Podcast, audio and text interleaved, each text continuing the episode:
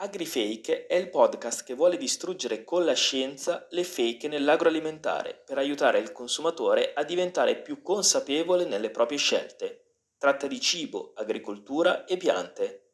AgriFake è anche un libro, una pagina Instagram e un canale YouTube. Sono Andrea Scapin, laureato in agraria, grande appassionato di questi temi che voglio condividere con te.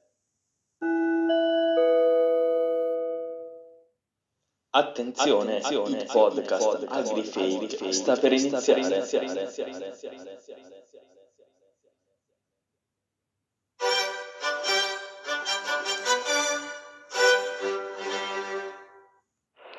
In questo podcast darò voce a tutti. Opinioni desuete, linguaggio volgare e pareri non political correct non verranno censurati. Se sei affezionato ad una divulgazione tradizionale ed educata, non ascoltare il podcast. Ciao a tutti, sono Alessia Bonati e con la mia famiglia siamo i proprietari dell'azienda agricola La Felina che si trova in provincia di Parma, ai piedi delle colline. Per me essere un agricoltore è motivo di grande orgoglio perché sono agricoltore di sesta generazione. Pensate che i miei quadrisnonni erano braccianti del marchese Malenchini. I miei bisnonni sono stati mezzadri e finalmente il nonno Rino è riuscito a acquistare un piccolo podere con 14 ettari. Ora la nostra azienda ha circa 130 ettari eh, che coltiviamo a pomodoro, grano duro, basilico e erba medica. Eh, pensate che il papà non no, non avrebbe scommesso un euro su, sulla, sull'entrata mia e di mia sorella in azienda, anche perché i nostri percorsi di studio ci hanno un po' allontanato, diciamo, dalla, eh, dall'ambiente agricolo, ma forse questo è stato un punto a favore della nostra azienda perché a livello mentale, di voglia di fare, sicuramente i nostri percorsi di studio hanno permesso di portare un know-how all'azienda estremamente importante di valore, con tanta voglia di fare, con tanta voglia di innovarci, digitalizzarci e um, aprire nuove strade. Quindi io sono molto molto fiera e felice del lavoro che faccio, lo faccio con eh, il sorriso, per me lavorare in campagna eh, mi dà davvero felicità, in più far crescere eh, qui le mie figlie è davvero, eh, è davvero impagabile. Fargli capire ehm, fin da piccole il rispetto che devono avere per eh, la natura che li circonda e per gli animali ehm, è davvero impagabile. Essere agricoltore significa essere custodi del paesaggio e dell'ambiente che ci circonda. Significa cercare di produrre alimenti sostenibili e di qualità, sapendo adattarsi ai cambiamenti e affrontando gli imprevisti, cercando di lavorare al meglio possibile, essendo consapevoli che il clima e la natura decidono il corso dei raccolti, a volte anche compromettendoli del tutto.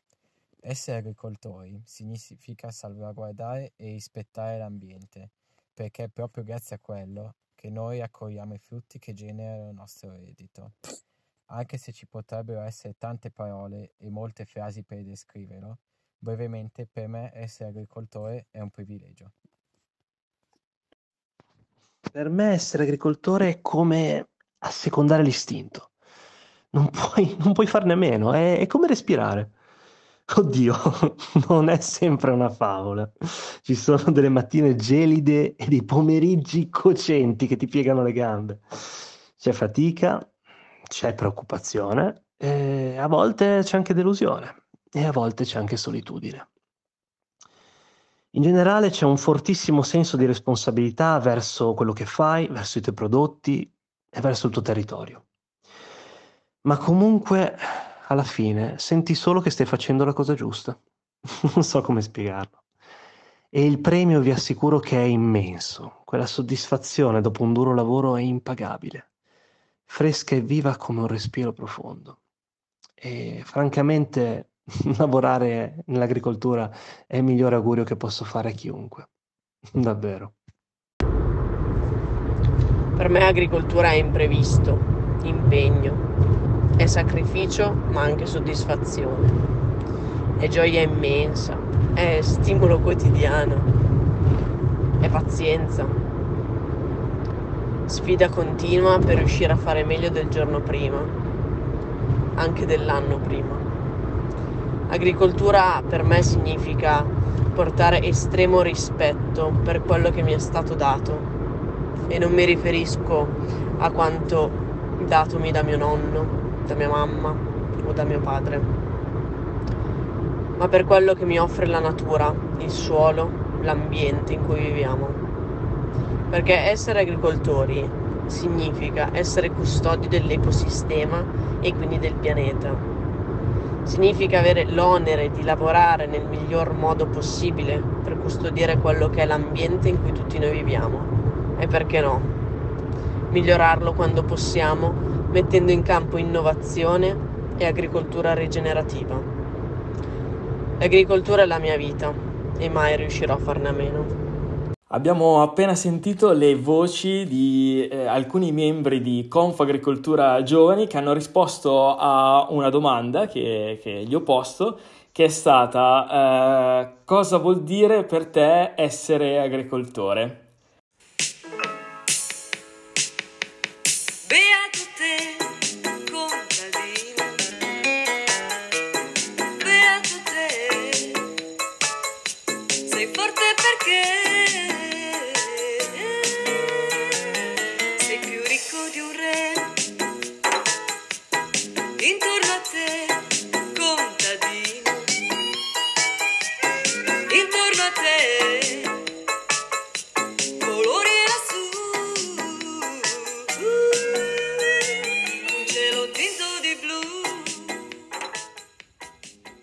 Cano, dicevamo che tu sei esperto di agricoltura? No, io non sono affatto esperto. Ah, non sei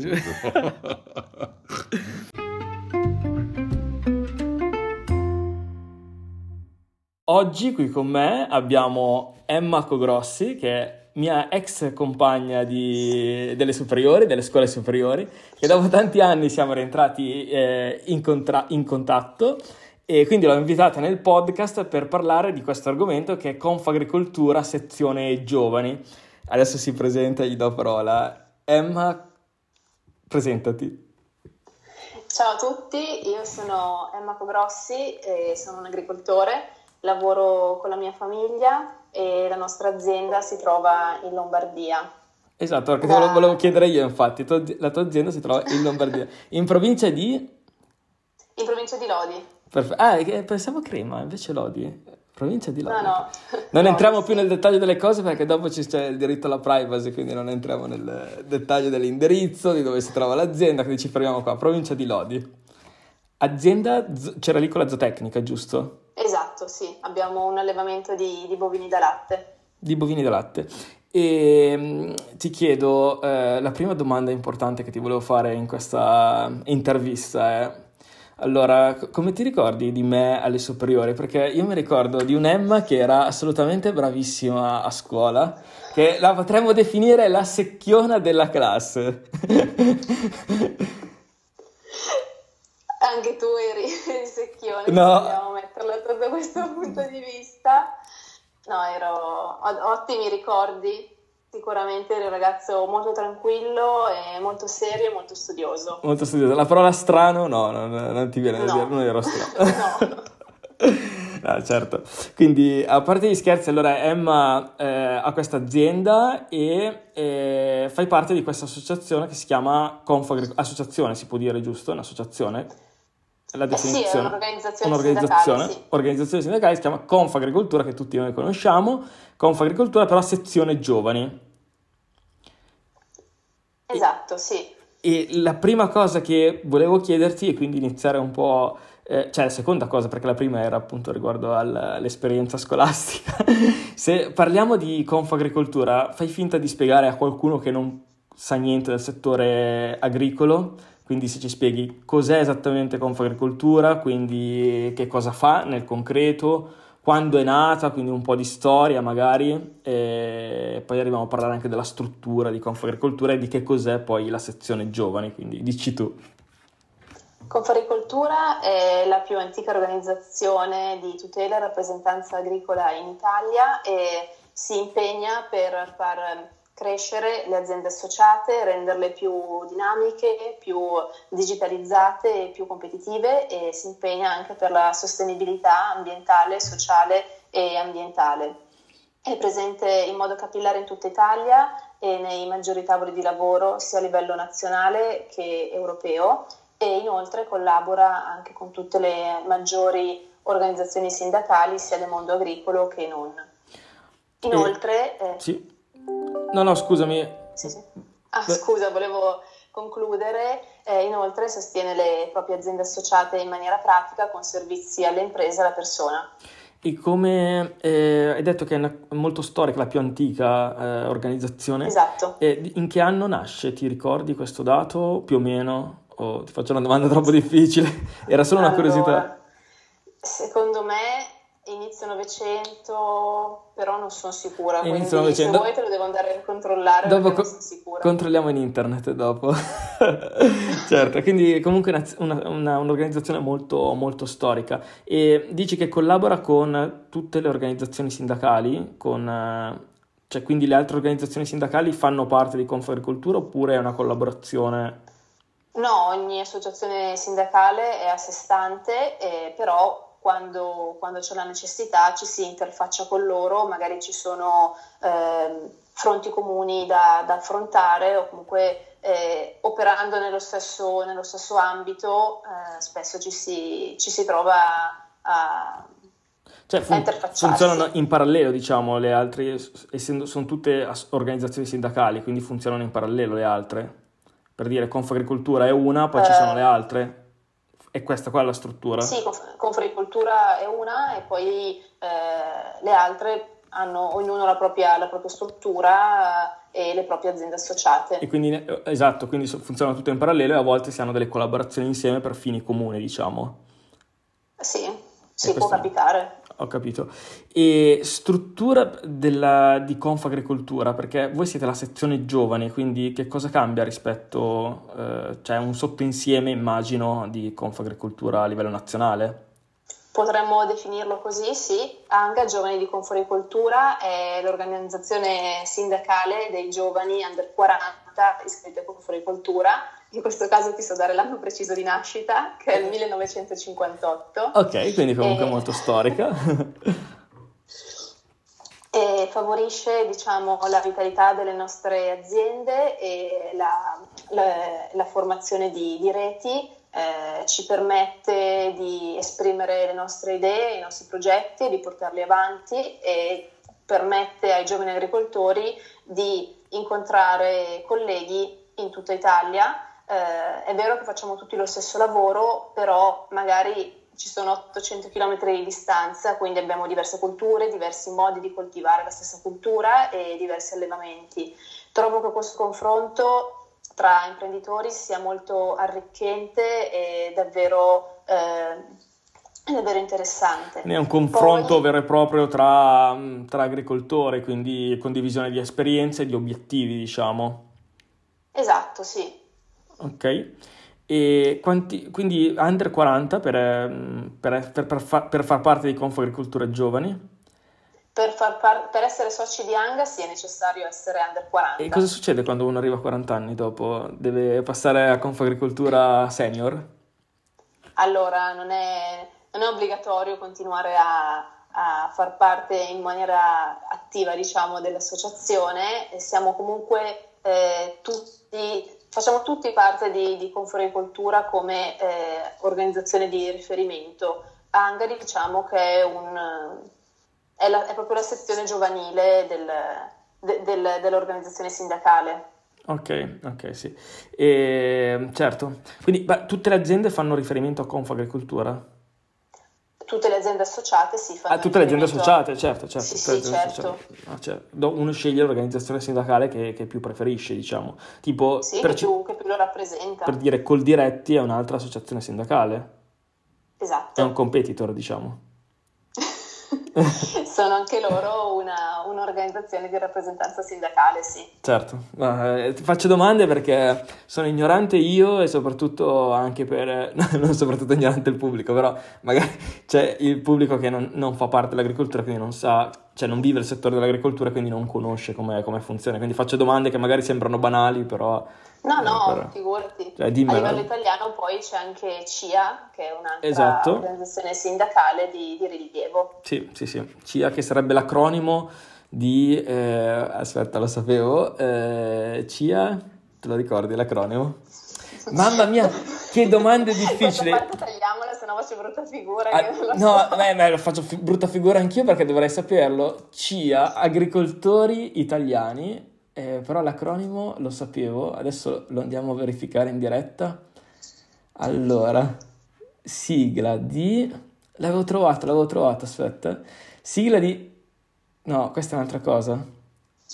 È la CIA, CIA. Eh... Un'altra cosa leggermente. Confederazione Italiana Agricoltori, ecco l'ho trovata, Confederazione Italiana Agricoltori. No, mi ricordavo che era un acronimo, ma non nell'esattezza. No, ho trovato la CIA, quella, l'altra organizzazione. Va bene. no, beh, così almeno ce lo ricordiamo. E, ehm, ottimo, io direi che abbiamo fatto questo focus su Conf Agricoltura, abbiamo capito che cos'è. N- nel concreto vuoi farci qualche esempio di perché è utile, per esempio, condividere le cose oppure eh, essere iscritti a un sindacato? Cioè, allora, quali livello... possono essere vanta- qualche vantaggio nel concreto, magari qual- un- una cosa che vuoi raccontare velocemente? A livello di Anga ti posso dire che io sono socia da tanti anni e ho avuto modo di partecipare a fiere o visitare aziende all'avanguardia o fare corsi di formazione, quindi è un modo per crescere sia a livello professionale che, che personale. Certo, ma quindi la condivisione si è attraverso le fiere, ma avete anche tipo dei canali di condivisione di esperienze, di anche canali social per dire? Dove condividete? Assolutamente, anzi dovresti, dovresti seguirci, abbiamo okay. sia un profilo su, su, Facebook che su Instagram.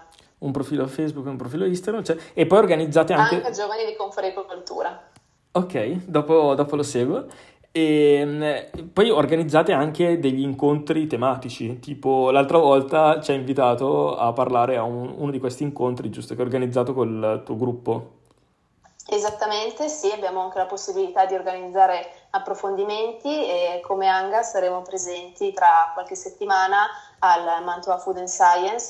Certo. Avremo un momento riservato ai soci con la nostra Assemblea nazionale e poi invece un momento aperto al pubblico con due approfondimenti, uno sulla innovazione genetica mm-hmm. che mhm. seguirò io e okay un altro sul carbon farming che seguiranno altri due miei colleghi. Ok, interessante. E l'ultima cosa che ti volevo chiedere riguardo alla struttura, eh, cioè voi siete una, ehm, a livello provinciale il vostro, il vostro, la vostra organizzazione? Cioè... Esatto, Anga è presente a livello provinciale e poi ci troviamo in, tutti raggruppati in una eh, sede eh, regionale e poi c'è il nazionale. Ho capito, il tuo ruolo in quello provinciale, perché non te l'ho chiesto all'inizio, hai detto fai parte del... Esatto, sì, io sono presidente provinciale. Eh, sei proprio il presidente, il presidente della provincia. Quindi abbiamo l'onore di aver intervistato al podcast Agrifeca, che l'ho scoperto a 11 minuti della puntata, che stiamo intervistando il presidente di, di Confagricoltura Giovani, acronimo ANG, l'acronimo esatto? ANGA, Associazione Nazionale Giovani Agricoltori. Questo lo sai, non, dobbiamo, non dobbiamo cercarlo. E poi da qualche mese faccio anche parte del Comitato Nazionale di ANGA. Ah, ok, e quindi partecipi anche alle cose su scala nazionale. Esatto, sì. Certo. Interessantissimo, mi perdona le mie domande stupide che ho fatto, però dai, penso di avere le idee... Puoi fare tutte le domande che vuoi, non preoccupare. di avere le idee chiare su che cos'è Conf Agricoltura e su come funziona. Arriverei a qualche domanda tecnica eh, riguardo al settore dell'agricoltura, eh, per vedere anche il, il pensiero del, di altre persone. Ecco. E la prima domanda che ti volevo fare è quali sono le caratteristiche positive e negative dell'agricoltura italiana per te? Cioè, se facciamo un focus sull'agricoltura sul italia- sulla realtà italiana. Allora, l'agricoltura italiana è in trasformazione, quindi stiamo assistendo a una riduzione del numero di aziende agricole e a, contemporaneamente a un aumento di superficie di quelle esistenti. Se confrontiamo i dati del 2010 e del 2020 possiamo notare come le aziende agricole con SAU superiore a 50 ettari siano passate dal 2,8% del totale okay. al 4,5% del totale. E, Nonostante invece... Se, se vuoi bere, puoi, puoi bere, puoi bere. Mi sono uccisa, scusa un attimo. Bevi, bevi. Devo mettere in pausa? Sì, dai, mettiamo in pausa. Ok, avevo messo in pausa, Emma ha bevuto, adesso può riprendere il discorso. Vai. Nonostante si parli molto del ritorno dei giovani in agricoltura, i dati ci dicono che non è propriamente così Infatti le aziende agricole guidate da under 40 sono passate dall'11,5% del totale nel 2010 al 9,3% del totale Quindi in diminuzione. nel 2020. È da notare anche come siano, not- siano calate le aziende agricole in generale con un calo di circa il 30% in 10 anni. Quindi, ricapitolando, facendo un, un, overview su quello che ho appena detto, c'è stato un calo generale delle aziende con un aumento della superficie media eh, delle aziende, quindi le aziende piccole sostanzialmente non riescono a stare sul mercato, eh, probabilmente, eh, e poi ehm, si parla tanto dei giovani in agricoltura, però c'è in realtà una diminuzione dei, dei giovani eh, in agricoltura. Dai dati alla mano dati alla mano eh, sono diminuiti i giovani capo azienda, però appunto come ti dicevo sono calate le aziende agricole in generale.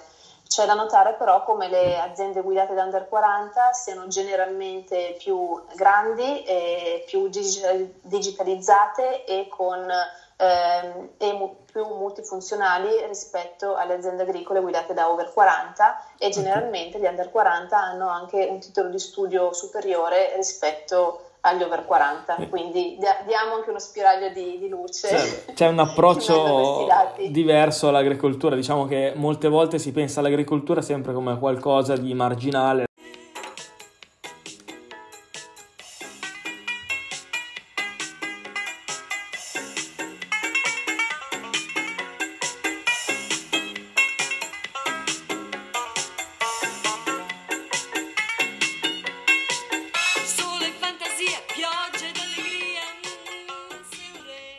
anche in agricoltura fare l'imprenditore agricolo eh, significa avere le competenze per fare l'imprenditore agricolo e avere delle aziende che siano sempre più grandi, efficienti, sostenibili, eh, che si rapportino col, col, col mondo poi, eh, col, con altre produzioni in altre parti del mondo. E il nostro lavoro attualmente, come penso molti altri lavori, non, non, può essere improvvisato, c'è tanto studio dietro e pianificazione e come hai detto tu è necessario essere imprenditori. Imprenditori, quindi serve la competenza, esperienza ma anche la competenza, quindi anche ecco, il titolo di studio. E, e riguardo, io avevo fatto una puntata eh, del podcast del podcast che parlava proprio della sopravvivenza delle aziende agricole, nel senso che secondo me, soprattutto per la realtà italiana che è caratterizzata da piccole aziende, eh, per me c'è un po' una dicotomia, quindi ci sono le aziende piccole che per resistere sul mercato devono o ingrandirsi e quindi dovrebbero avere delle superfici tali da competere con le grandi aziende per sfruttare marginalità più piccole eh, però sui grandi numeri portano reddito, questa è la prima cosa. La seconda, se sono piccole e rimangono piccole, devono fare un prodotto di nicchia che si differenzi dalle altre, dalle altre aziende, eh, cioè qualcosa di specifico che può essere venduto magari anche a un prezzo diverso. Tu questa cosa qui la con- cioè, contesti questo mio ragionamento oppure lo vuoi incrementare o lo, lo, lo approvi nel senso che lo condividi? Sicuramente concordo sul fatto che un'azienda piccola non, è per poter eh, resistere sul mercato ha bisogno o di trovare una nicchia oppure di puntare sull'innovazione e, eh, e riuscire a fare qualcosa di diverso o farlo in modo diverso. Certo, perché altrimenti non riesce a, cioè non riesce a sopravvivere e a rapportarsi con altre aziende che, hanno, che possono sfruttare per esempio la scalarità delle cose, eh, cioè l'economia di scala, non scal- scalarità, l'economia, non so se non è sinonimo, vero? No, economia di, no non eh, esatto, no, mi sono confuso, economia di scala volevo dire, che sfruttano per esempio l'economia di scala. E io dico sempre un, un panino che tu compri al McDonald's, magari la marginalità è bassissima però moltiplicato per i milioni di panini che fanno al giorno, un centesimo per milione di sono milioni di centesimi. Se invece il bar non può permettersi di avere una marginalità bassa, eh, quindi a meno che uno... Ah, dimmi, dimmi. Anche, anche, se poi credo che avere un'azienda grossa non sia, sicur- non sia per forza sinonimo di avere un'azienda eh, redditizia perché di base dipende poi chi, chi la guida. Come viene gestita, esatto, perché poi corrispondono anche grandi, grandi costi a, cioè grandi investimenti, grandi costi di gestione e tutto, quindi sì sì. E ehm, un'altra, un'altra, cosa che ti chiedo, quando si dice di ritorno uh, dei giovani in agricoltura, tu mi hai già smentito un po' con i dati che non è proprio così la cosa, ma eh, io l'ho sempre vista, almeno in università, mi hanno sempre spiegato che non è una bella cosa dire il ritorno all'agricoltura in generale, cioè ritornare all'agricoltura vuol dire eh, tornare da settori secondari e terziari al settore primario, quindi è un passo indietro del... cioè non è così positivo eh, dire ritorno all'agricoltura, nel senso l'agricoltura dovrebbe essere occupata da una fetta piccola del, della popolazione che grazie al, all'innovazione, grazie alla competenza, dà grandi produzioni in maniera efficiente, non so, non so se mi sono spiegato. No, ti sei spiegato, penso che possa essere inteso però come magari un cambio di visione. Eh, a me è capitato anche grazie appunto ad Anga di andare a incontrare ragazzi nelle scuole superiori, scuole di agraria e è importante far passare il messaggio che lavorare in agricoltura attualmente non è come farlo, non è, non è come farlo 50 anni fa, servono grandi competenze anche per per essere dipendente ci, ci sono eh, macchinari innovativi, sofisticati, quindi eh, bisogna studiare e non deve essere visto come un lavoro di, di serie B o di poco o di poco conto. Certo, sì, sì, è, è totalmente diverso. È una strada che uno sceglie perché non ha altre alternative. Eh sì, perché una volta si diceva se non studi vai a zappare, cioè questa frase che ovviamente adesso non è più così, l'agricoltura è come qualsiasi altro settore, quindi c'è la digitalizzazione, c'è l'innovazione bisogna produrre a costi, eh, a costi bassi per stare nel mercato alla fine, o fare qualcosa di specifico, quindi innovarsi anche per fare qualcosa di diverso. Eh... Negli ultimi anni la digitalizzazione è entrata in modo eh, è entrata prepotentemente in tante delle nostre aziende, quindi sì, assolutamente. Piu, piu, piu, Artemio, buon lavoro e buona giornata. Grazie, grazie mille, molto gentile. Ma su un po' d'allegria, il buongiorno si vede dal mattino. E infatti io sto caricando il letame. Poi trasporto il letame, poi spargo il letame Praticamente una giornata di merda. Certo. E ehm, ti chiedo, quali sono per te le sfide dell'agricoltura per eh, il prossimo futuro? Interessanti prospettive per il futuro. Ah, e poi un'altra notizia più bella. Mi sono... Allora, potremmo dire, secondo me, una delle la sfida più importante è quella proprio con il futuro, perché spesso eh, l'opinione pubblica vede il progresso in agricoltura come qualcosa di per forza negativo, nonostante in tutti gli altri settori della nostra vita, dalla medicina ai trasporti, il progresso viene anzi ricercato e, e raccontato come una cosa molto positiva, in agricoltura non è ancora così e c'è molta diffidenza in Bravo, questo per, senso. C'è sempre la tra- tradizionalità delle cose, cioè l'agricoltura per il cittadino medio, dico mentre l'innovazione in tutti gli altri settori è accettata perché tutti vogliamo la macchina, l'ultimo modello, il cellulare, l'ultimo modello, però in agricoltura no, dobbiamo fare agricoltura come si faceva 50 anni fa o 100 anni fa, cioè secondo il cittadino medio, quindi qualsiasi innovazione è no, praticamente. Ti cito una frase che non è mia ma mi piace molto ed è questa. Il, tutto ciò che noi oggi chiamiamo tradizione per i nostri nonni era innovazione che ci permette anche di vedere le cose sotto una luce diversa. Non Esatto. bisogna fossilizzarsi solo su come era una volta, perché se allora torniamo indietro, una volta eh, torni- eh, c'erano delle, delle cose che, che erano... Questa qua l'ho vista proprio male, mamma mia. No, no. Taglia da poco. No, no, non tagliamo niente, no, ma il concetto si è capito, no, no, no, no, non è un problema. No, abbiamo esattamente così Sono perché... incartata. No, ma è normale. No, è molto bella, è, mo- è molto bella questa frase perché in effetti è così, quello che una volta era, cioè quello che per noi adesso è tradizione, una volta era innovazione e una volta non hanno mai avuto i nostri nonni paura, non, non hanno mai, non hanno mai avuto paura a cambiare, a innovare, a cercare qualcosa di nuovo. E ti rispondo anche a questa cosa, in parte era perché l'innovazione era più lenta rispetto ad oggi, cioè se oggi l'innovazione è velocissima, quindi un anno con l'altro cambiano un sacco di cose, in passato magari era un po' più lenta e quindi si aveva meno percezione delle, delle cose che cambiavano, adesso sembra tutto che cambi molto in fretta, però l'approccio è stato quello di non aver mai avuto paura della novità e del... giusto?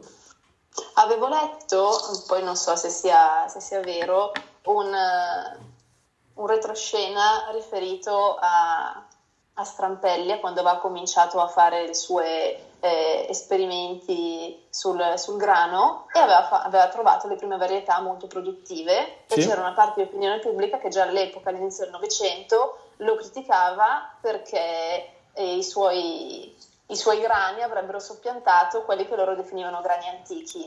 E adesso vediamo che i grani di Strampelli Sono i grani attualmente definiti i grani antichi, quindi diciamo che c'è una circolarità nella storia Sì, sì, si ripete. eh, esatto, che poi ricordiamo che eh, gran parte del lavoro che è stato fatto da Nazareno Strampelli, miglioramento genetico su- sui grani, us- usava per esempio le radiazioni, cioè in quell'epoca lì sono state usate le radiazioni. Erano state usate, sì. Le- si usavano le radiazioni, quindi eh, si creava la mutazione indotta, quella che è la mutazione indotta. E quindi non è che poi, cioè, li mangiamo ancora oggi alla fine.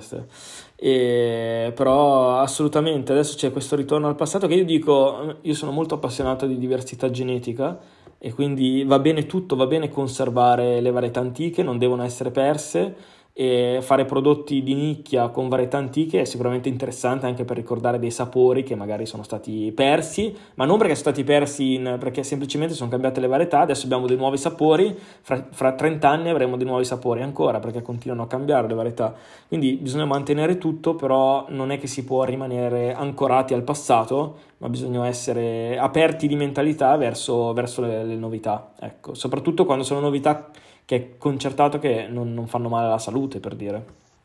Alcune sono occasioni da cogliere, come ad esempio le TEA, le tecnologie di evoluzione assistita, ci permetterebbero di fare miglioramento genetico in maniera veloce, puntuale e sicura e ottenere piante più sane, più produttive o con più alto valore nutrizionale o più resistenti agli stress. Noi ci troviamo in un momento di cambiamento climatico, soltanto guardando l'Italia eh, ci sono zone in cui manca l'acqua, zone in cui non, eh, l'acqua non è mai mancata. Par- Parlo ad esempio della Lombardia dove mi trovo io, Certo. o anche di altre zone come il Piemonte, oppure eh, piante più resistenti ai patogeni.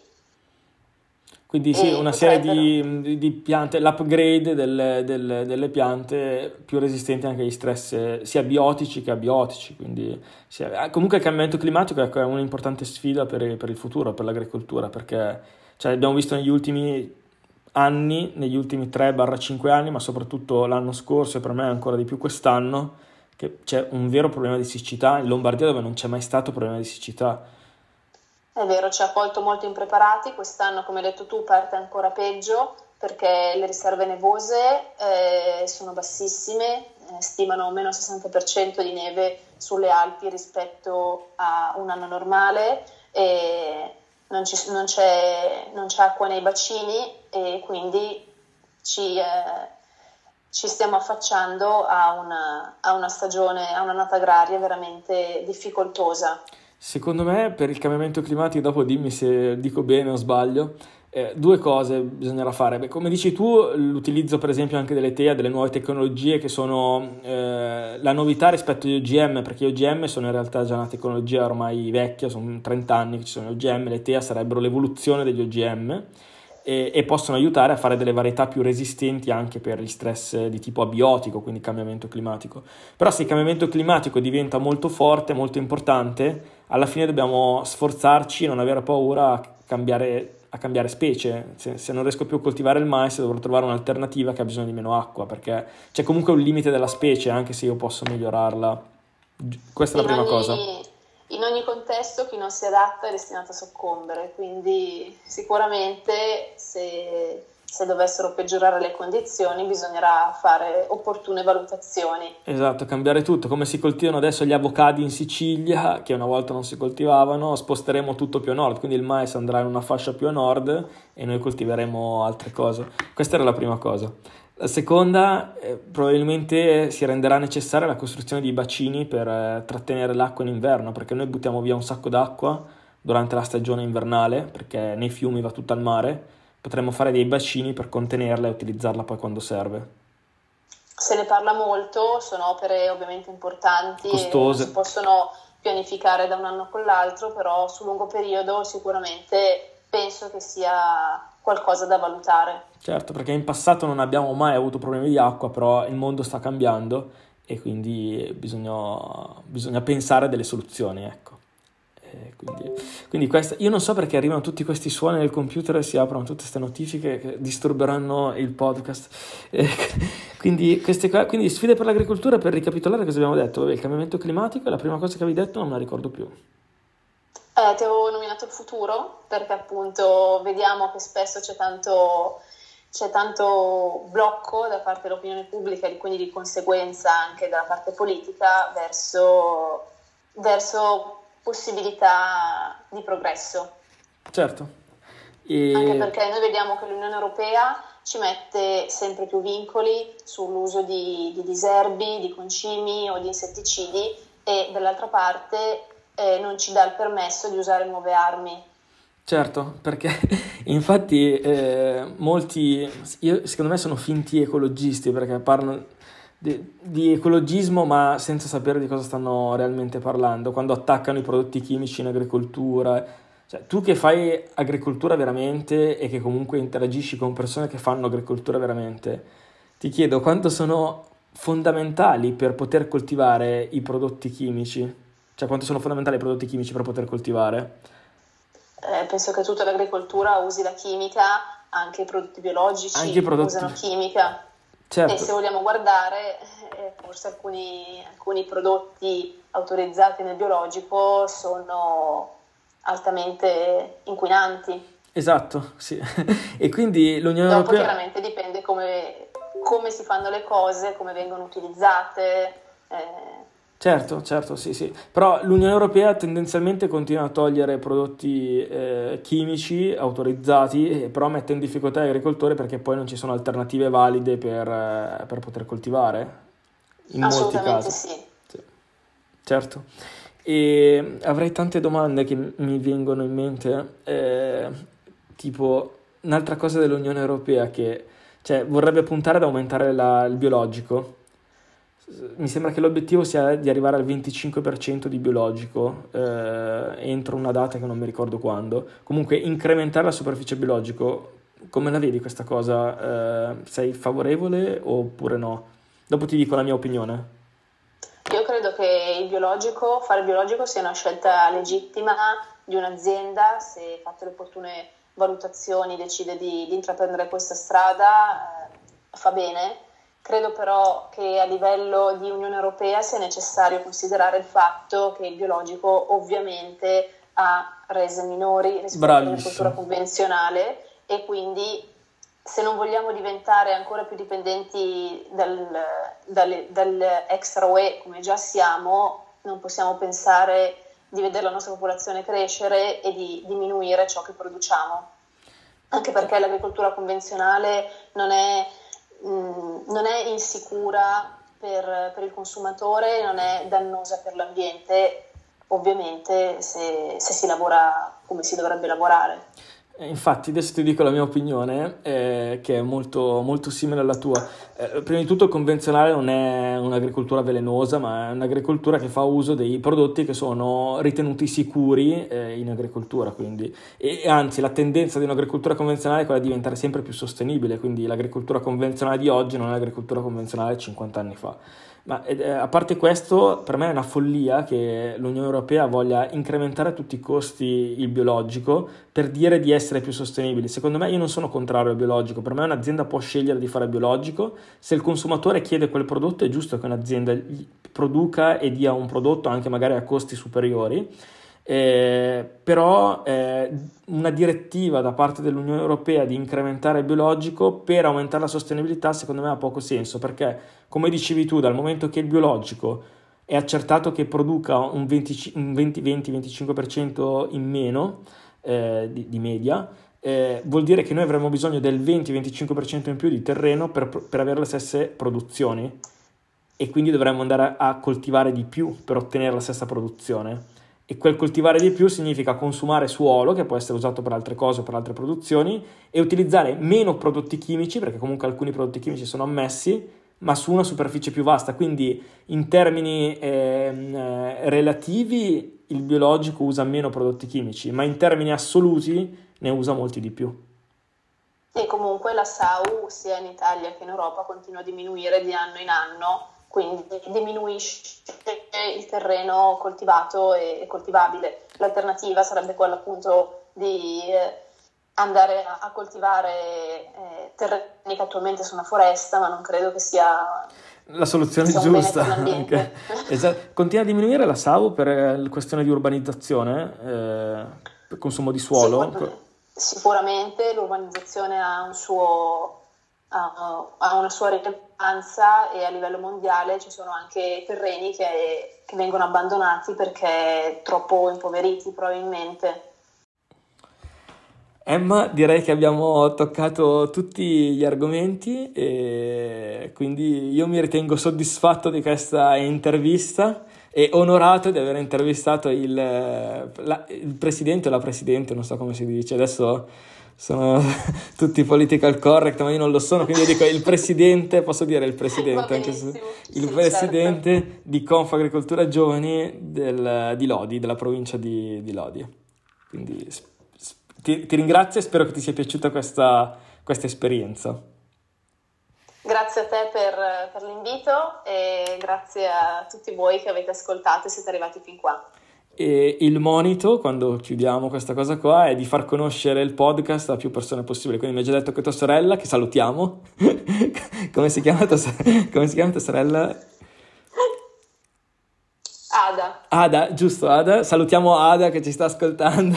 Eh, soprattutto il monito è di far conoscere il podcast a più persone possibile. Per far conoscere questo mondo dell'agricoltura in maniera concreta e dagli esperti. Grazie mille. Grazie a te, ciao. Ciao, ciao, ciao, grazie.